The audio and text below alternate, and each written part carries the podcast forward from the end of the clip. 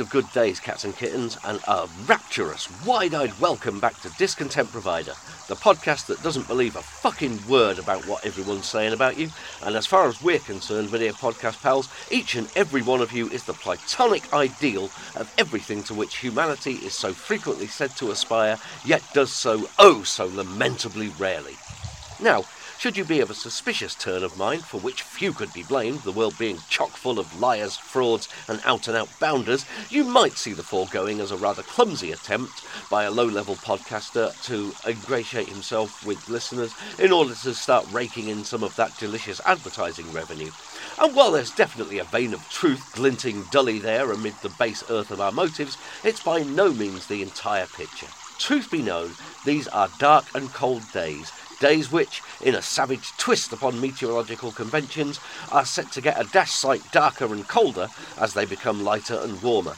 So Arkham and I thought that you might appreciate a warming audible hug from the UK's 738th least unpopular current affairs stroke folk music podcast. The preceding statement contains unsourced and invalidated claims. Listeners with any interest in statistical data, factual accuracy, or reality as it is broadly understood to exist should disregard it. Quite apart from that, it occurred to us that as we're now 12 days into 2024, it's rather likely that your New Year's resolutions and the hopes of a better self already lie in ruins around you, so a boost to your self esteem might not go altogether amiss.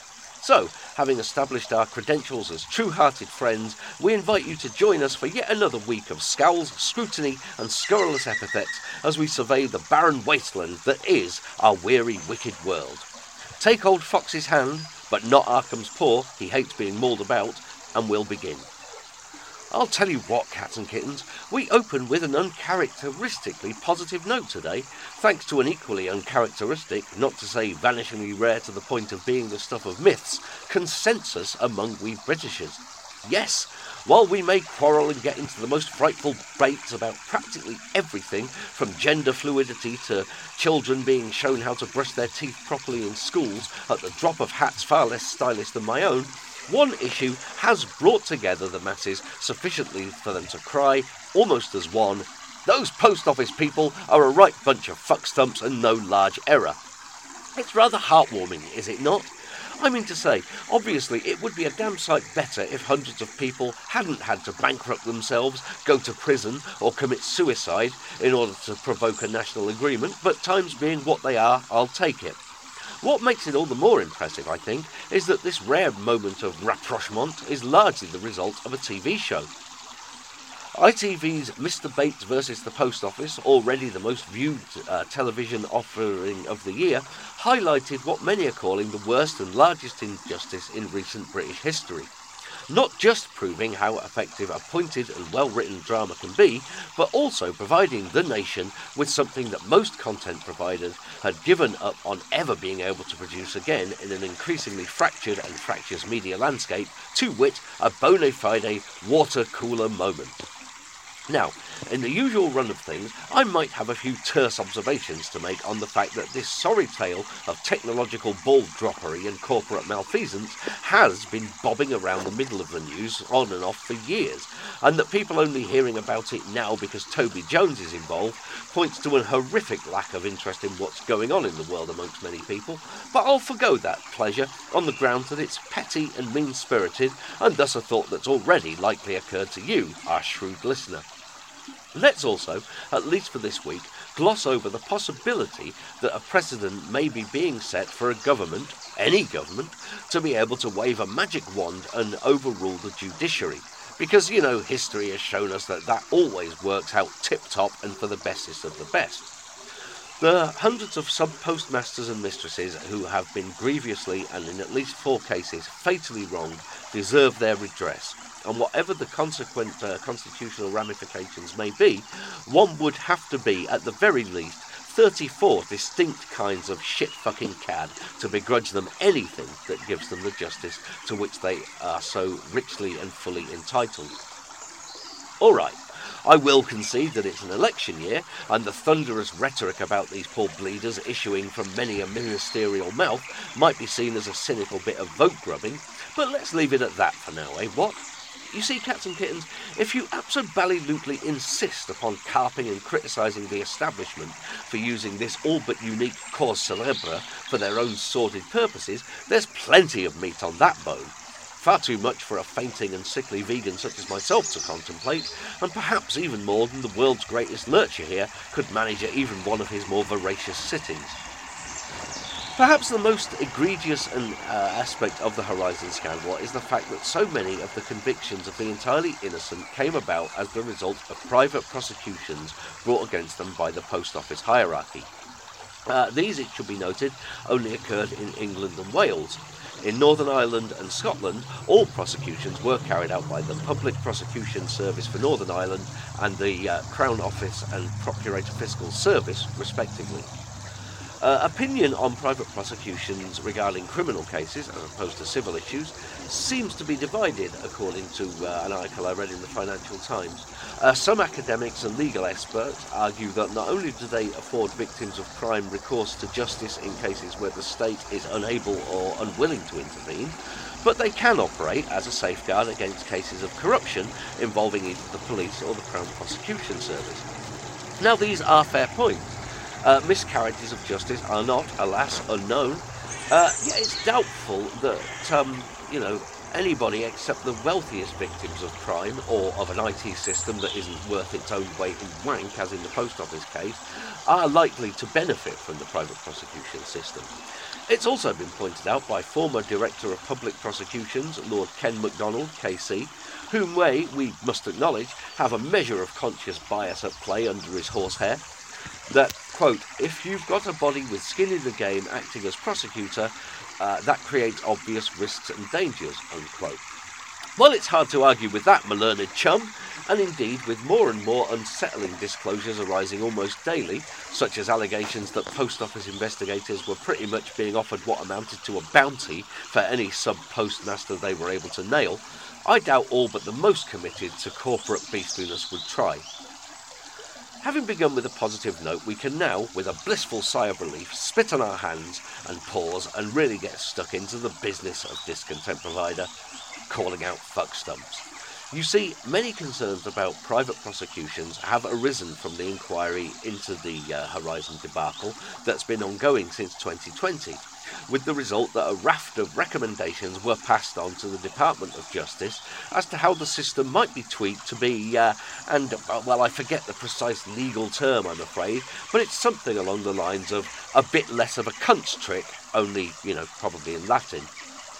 Even though many of these suggestions seem perfectly innocuous and wholly in keeping with the uh, lauded notion of fairness that are alleged to hold sway in our legal system, such as making it mandatory for those instigating a private prosecution to notify the CPS, and making defendants fully aware that they are entitled to ask the CPS for an assessment of the merits of the case being brought against them, the DOJ rejected most, if not quite all of them.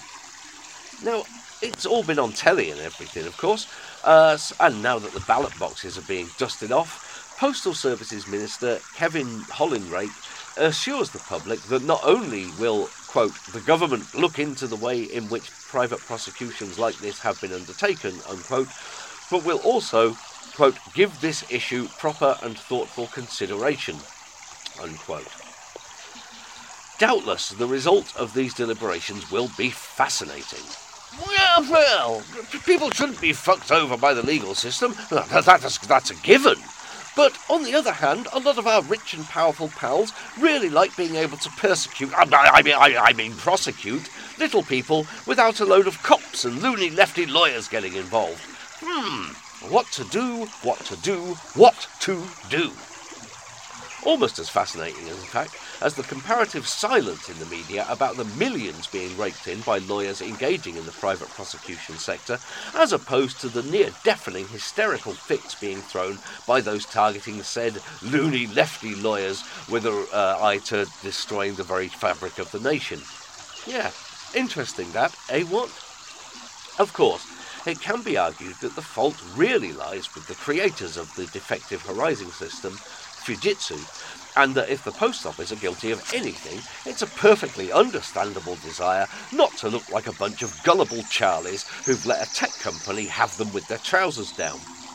According to several articles in Computer Weekly, who have been following the case for years, even before the system went live in 1999, Fujitsu were warned by several developers that the system was, to quote one notable whistleblower, and uh, pardon the techno babble cats and kittens, a bag of shit. It had gone through the test labs God knows how many times, and testers were finding bugs by the thousand. Now, of course, we are told that the government fully intends to make sure that Fujitsu will be uh, liable to cover the costs and compensations appendant to the whole affair if they're found to be culpable by the inquiry. Now, that if might be a dead cert or it might be a fearfully long shot, but of one thing I think we can be sure, viz., that even if they are ordered to brass up, they are unlikely to do so either speedily or with good grace, and every farthing recouped will, uh, will only trickle into the national coffers once every possible legal hurdle has been cleared. This is particularly galling as we're faced this week with the announcement of more nuclear power plants to be commissioned, don't you think? If a large megacorp can fuck things up so spectacularly and comprehensively while running a few hundred post offices, and continue to do so long after their failings have been made manifestly clear, it doesn't bode well for any project where the consequences of incompetence or profiteering can be a mite more serious and, you know, uraniumy. Do it. Ah, that's the culture, though. Corporations are given a free pass, and if they are held to account, it is only very slowly. So, you know, what have we got to look forward to? I told the management that the fission chamber door seal was defective, and he told me to stick a bit of chewing gum in the crack, a technician told the inquiry into the Anglesey meltdown of 2038. A flight of dark comic fancy, or a terrifying prediction by a podcaster turned reluctant prophet? While you ponder that, stick around for the song at the end. And until next week, from me, the Silver Fox, and Arkham, the Black and White Dog, cheerio.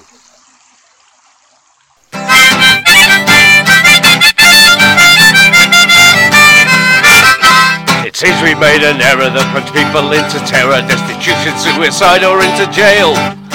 But let me reassure you, as I'm penitent before you, as the real victim of this sorry tale. Unlike the stamp selling drones with their petty little moans, I have real responsibilities.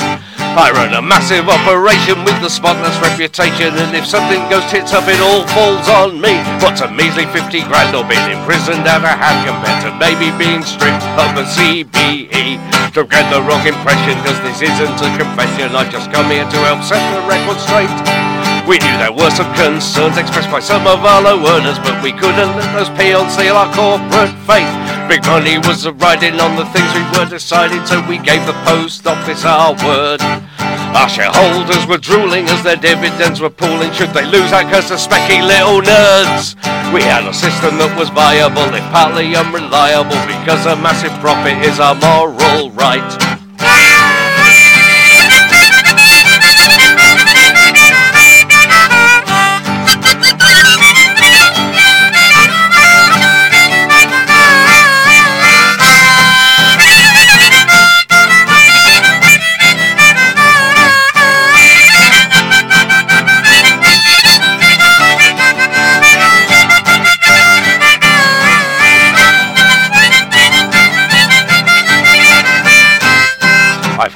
Tragic story as a long-time die-hard Tory. I can tell you now that you're among friends. We fully understand all of the pressures and demands that face all those who serve for corporate ends. Sometimes mistakes get made, but investors must be paid. So let me tell you quickly, I'll allay your fears. We'll make a noisy, angry show, and then you'll all be good to go. That's how governments have worked for fucking years. I really hate to do it, but I'll give you all a fine. But when another contract comes up, you'll be first in line. Just change your company name and you'll be first in line.